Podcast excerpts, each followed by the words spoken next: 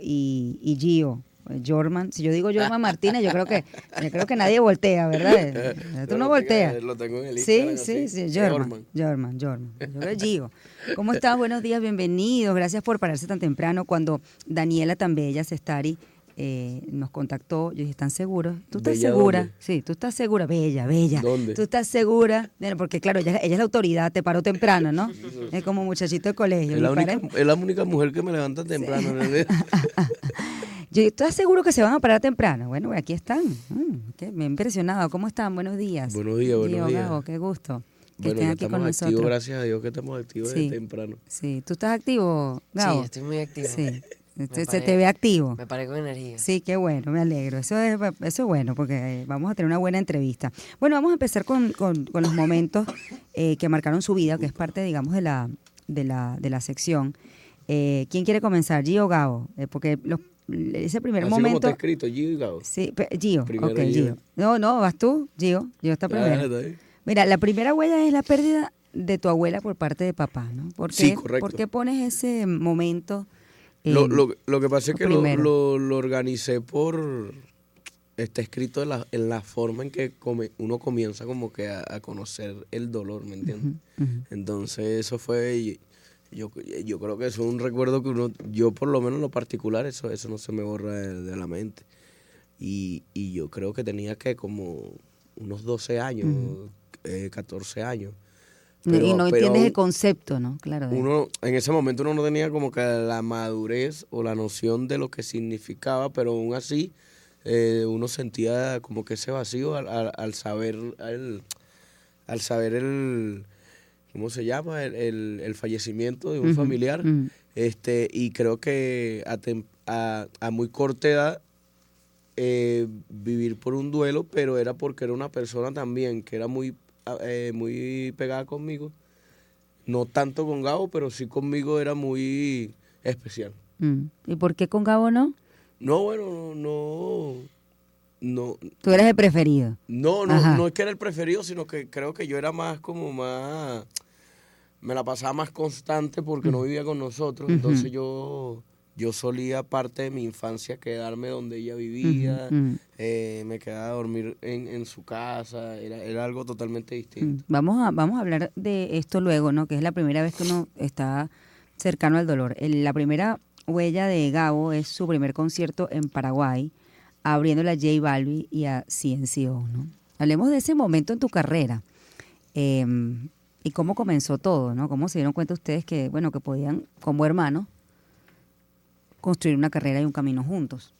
Fue, fue impresionante. Creo que en realidad no estaba en ninguno de los planes de vida de, de ninguno de los dos trabajar eh, juntos y menos en la música. Con el tiempo, obviamente, mientras más vas creciendo, más, más, más claro vas teniendo el panorama, tus Mm. gustos van cambiando, tus ideas van cambiando, eh, tus pensamientos van cambiando y llegó un momento donde nos unió mucho la música por separado, no estábamos juntos.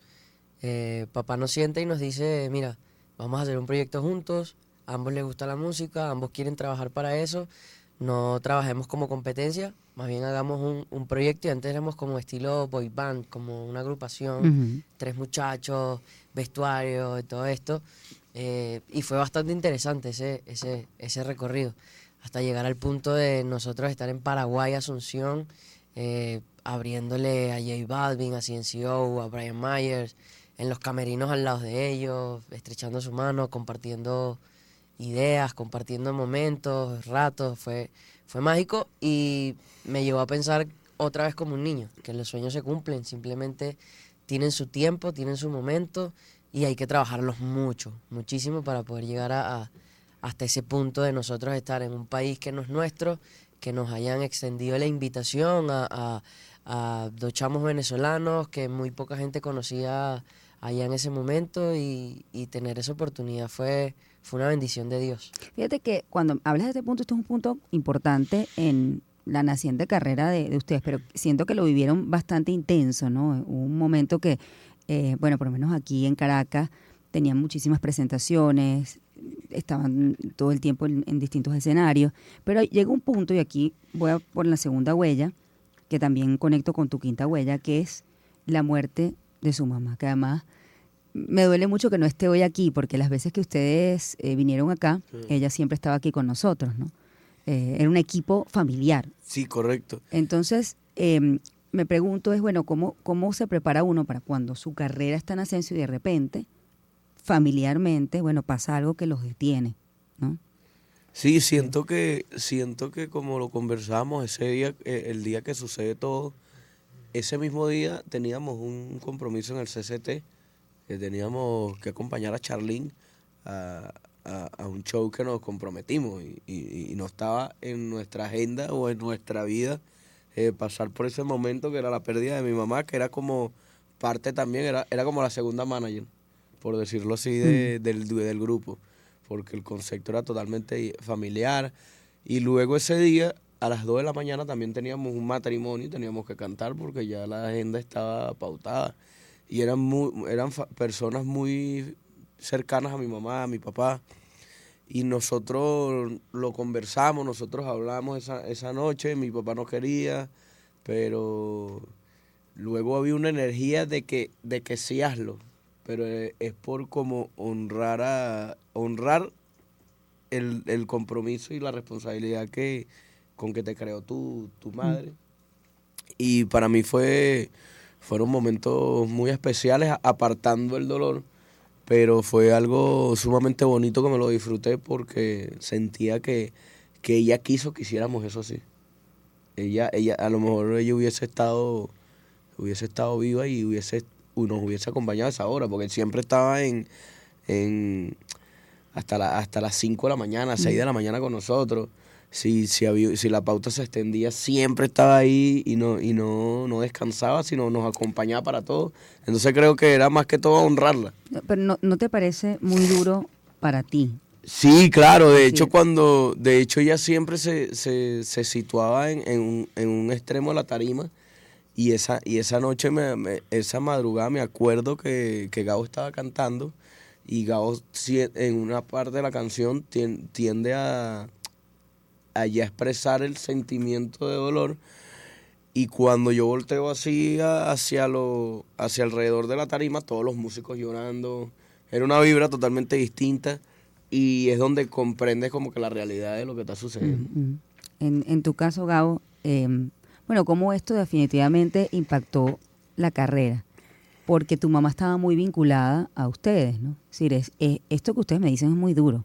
Si tiene que después uno despide a su a su mamá y después tiene que ir al, a los minutos, pues, a la hora a cantar. Fue, eh, fue, en la tarde a las 3, a 3 y 50, fue como ya para, para la cremación.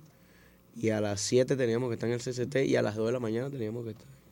¿Cómo lo viviste tú? Yo lo viví de una manera, ustedes son hermanos, cantan juntos, pero cada quien vive esa pérdida de una forma diferente. Bueno, es un proceso súper extraño en realidad. Y realmente en el momento que nosotros nos montamos a cantar, nuestra madre ni siquiera habíamos tenido la oportunidad de, entrar a su velatorio. No, no, ni siquiera la habíamos preparado para, para, para ese evento. Duramos como hasta las 4 o 5 trabajando y, y luego a a las tres horas tuvimos que irla a despedir. Eh, pero sí es, un, es, como un break que le da a nivel creativo, eh, a nivel espiritual. Eh, en mi caso que yo estaba prácticamente que todos los días con mi mamá y le escribía todos los días, era, era una conexión muy hermosa, era muy mágica y sí te da un break, te da, te da una pausa completamente de, de muchas cosas, sentimentalmente, emocionalmente, eh, a tu vida profesional, quieres darle un descanso, quieres darle una pausa, eh, tratas de no pensar tanto, eh, piensas en otras cosas por hacer, tratas de no hacer lo que te recuerda a ella, o tratas de no escuchar lo que te recuerda a ella, o tratas de, de no comer lo que comerías con ella estando viva. Entonces, sí te cambia mucho la vida. No, todos los procesos son diferentes, algunos se superarán, otros se estabilizarán, pero en mi caso creo que, es bastante particular porque es como, es como una montaña rusa. Hay momentos donde puedo estar tranquilo, como hay momentos que puedo estar eh, bastante diferente por la, por, la, por la falta y por la ausencia, obviamente, que en nuestra vida que, para mí era como, no sé, yo siento que ella y yo en otra vida a lo mejor o, también fui su hijo o fuimos pareja en algún momento, porque la conexión era, era algo muy bonito, era algo muy mágico y lo único bueno que rescato de la muerte de mi mamá es que realmente tuve mi encuentro con Dios, tuve mi acercamiento con Él y conocí realmente la fe, porque cuando no había esperanza a nivel de medicina de poder salvarla, yo todos los días me acostaba con el sentimiento de que al día siguiente se iba a parar y, iba a estar con nosotros otra vez. Y aún así, cuando muere, ¿seguiste creyendo en Dios? Sí, más todavía. Mm. Más porque eh, forma parte, estaba escrito. Totalmente, estaba escrito que sucediera así, que, se fuera en ese momento, que, que, partiera de esa manera.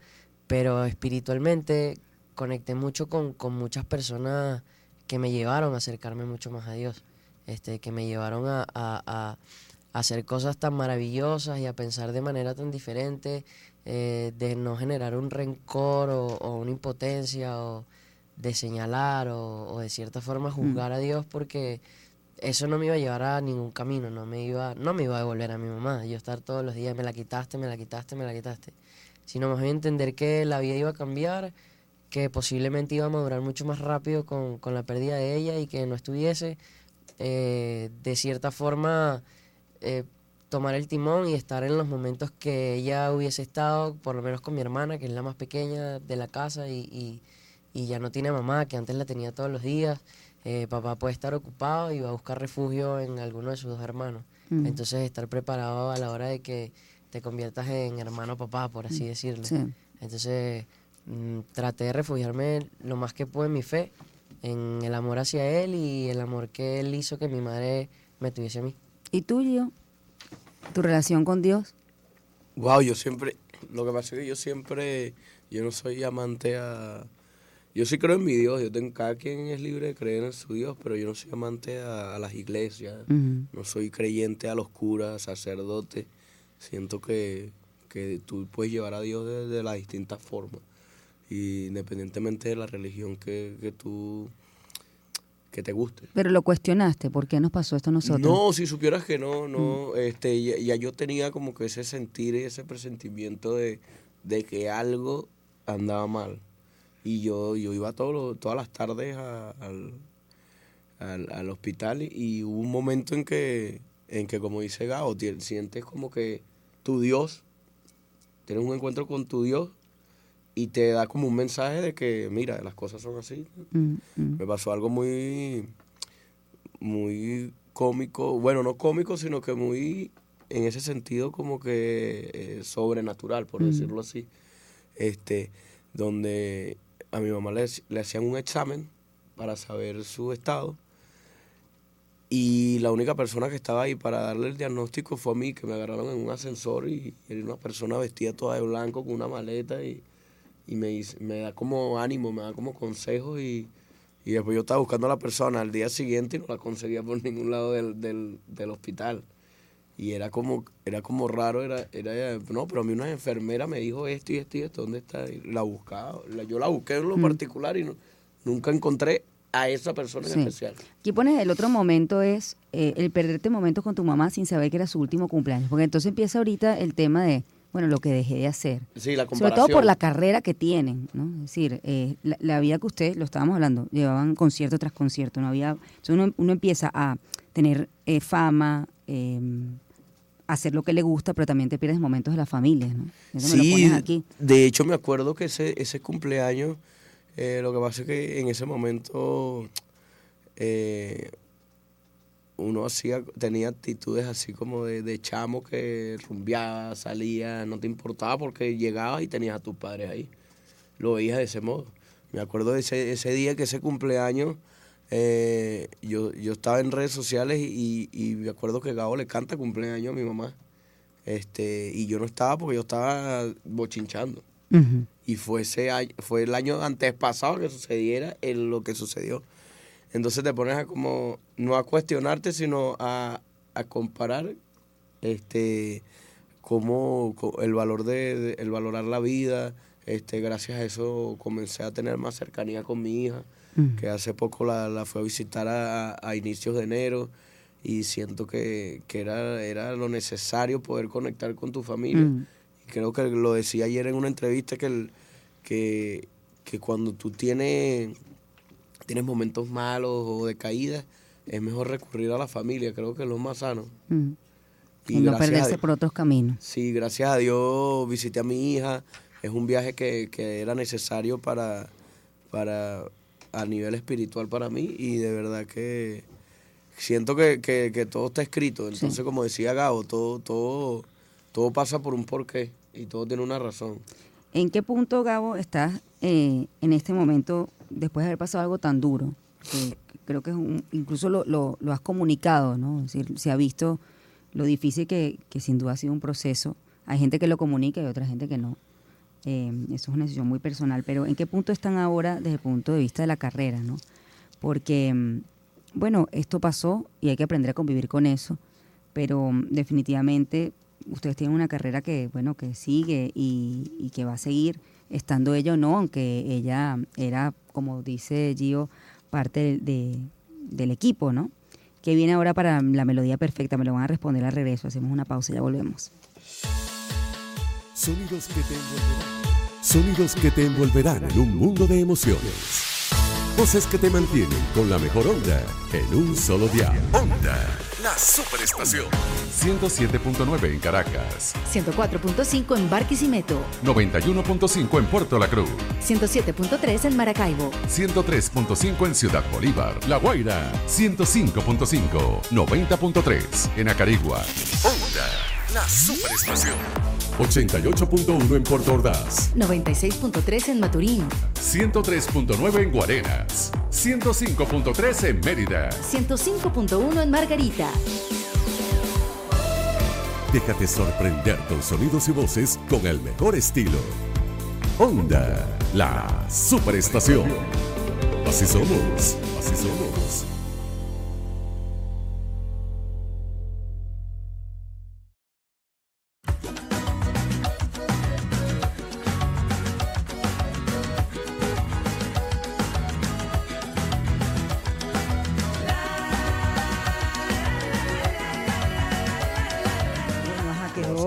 Estoy con la melodía perfecta, Gabo y Gio, Gio y Gabo. Eh, yo, yo, ¿Cómo es? Jor, eh, Jorman. No, Georman. Pedimos a Jorman. El pequeño Ya, Georman. pero a ti, cuando, cuando te dicen Jorman, tú volteas. Sí, claro, Claro, claro, claro. claro. Ya lo puse en mi Ah, ya, listo, está- Sí, verificado. Ah, está verificado como, como Jorman.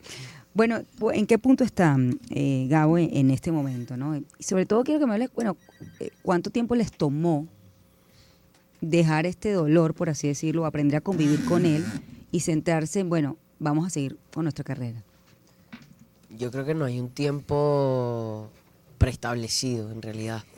Lo vas trabajando eh, por motivaciones. Ahora, eh, hicimos la orquídea hace poco, que nos sorprendió mucho porque la orquídea, históricamente hablando, es un festival donde llevan artistas consagrados. Y yo siento que a nosotros nos faltaba muchísimo por, por recorrer para poder estar allí. Mas, sin embargo, nos llevamos la sorpresa de que el público nos quería y, y quería que estuviésemos allá. Nos llevamos una orquídea de uranio, pero el show fue basado en nuestra madre. Este, fue como que viajando por todo el país, eh, visualmente hablando, claro está. Y estaba ella ahí acompañándonos.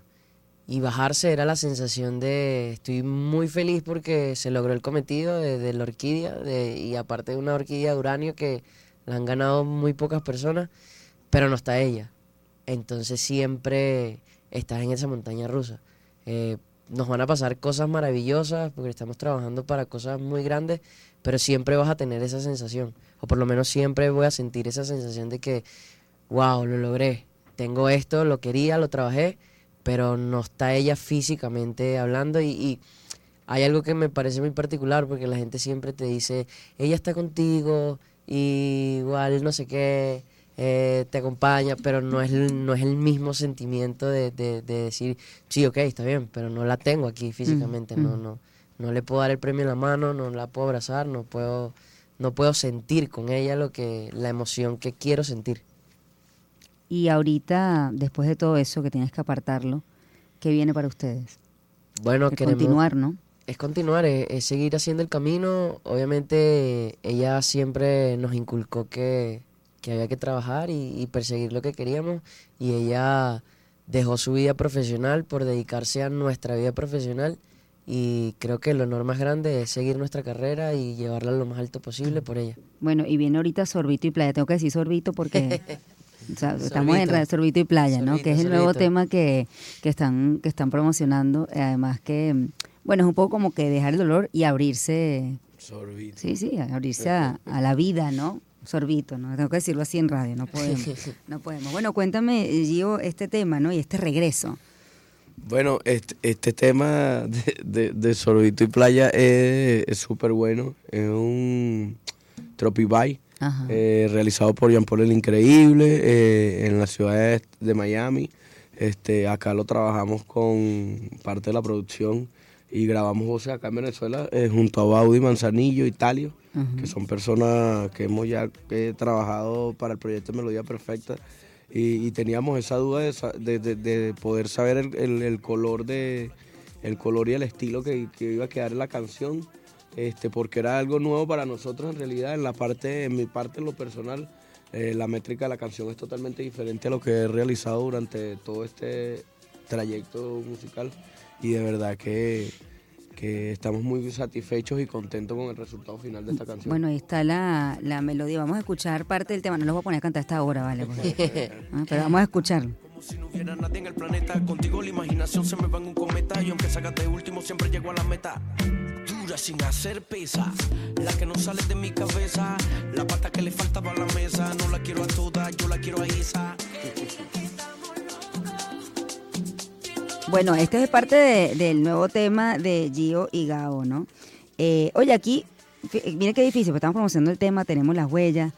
eh, pero, por ejemplo, Gao me pone una de sus huellas el día que llenaron su concierto con casi 10.000 personas solo para ver a la melodía perfecta, ¿no? Eh, y cuando veo este tema nuevo, bueno, siempre hay expectativas de, de, bueno, que repetir estas hazañas, estos momentos que marcaron eh, la vida de ustedes, ¿no? ¿Cuál es el próximo paso de la melodía?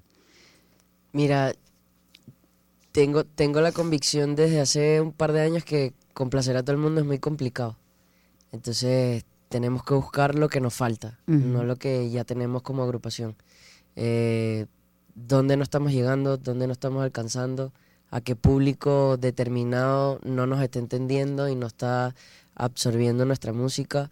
Eh, ya tenemos un buen rato o muchos años en, en- en la industria de, de la música y muchas fans ya no tienen 16, no tienen 14, Ujú. tienen 28, tienen 30, tienen hijos, trabajan, etcétera. Bueno, el concierto de Sandy Florentino, déjame decirte, el primero que hicieron aquí, eh, éramos todas de 40, 42, porque la fan Han crecido enamorada, con claro, ellas. hemos crecido con él. Claro. Sí, ahí no había tantas adolescentes. Exacto, y- Es que no había, la verdad. Las adolescentes éramos nosotras. y eso, y es lo que no, no- Sí. nos pasa de cierta forma a nosotros ahora. Entonces tenemos que enfocarnos es a eso, a, a dónde queremos llegar ahora. Lo que tenemos, obviamente ya sabemos que de cierta forma está allí. Hay que seguir eh, manteniéndolo, cuidándolo, pero hay que ser muy objetivos y ver las cosas que, que nos faltan como agrupación y el público a donde queremos llegar, qué música queremos hacer, eh, si queremos seguir por esta línea, si no queremos seguir por esta línea. Al final la música es arte, son, son ideas, son cosas que vas sintiendo, son vibras que vas sintiendo y el público obviamente te va dando la respuesta si vas por el camino o no vas por el camino. Cuando yo le preguntaba a, a Gabo, Gio, bueno, ¿qué viene ahora?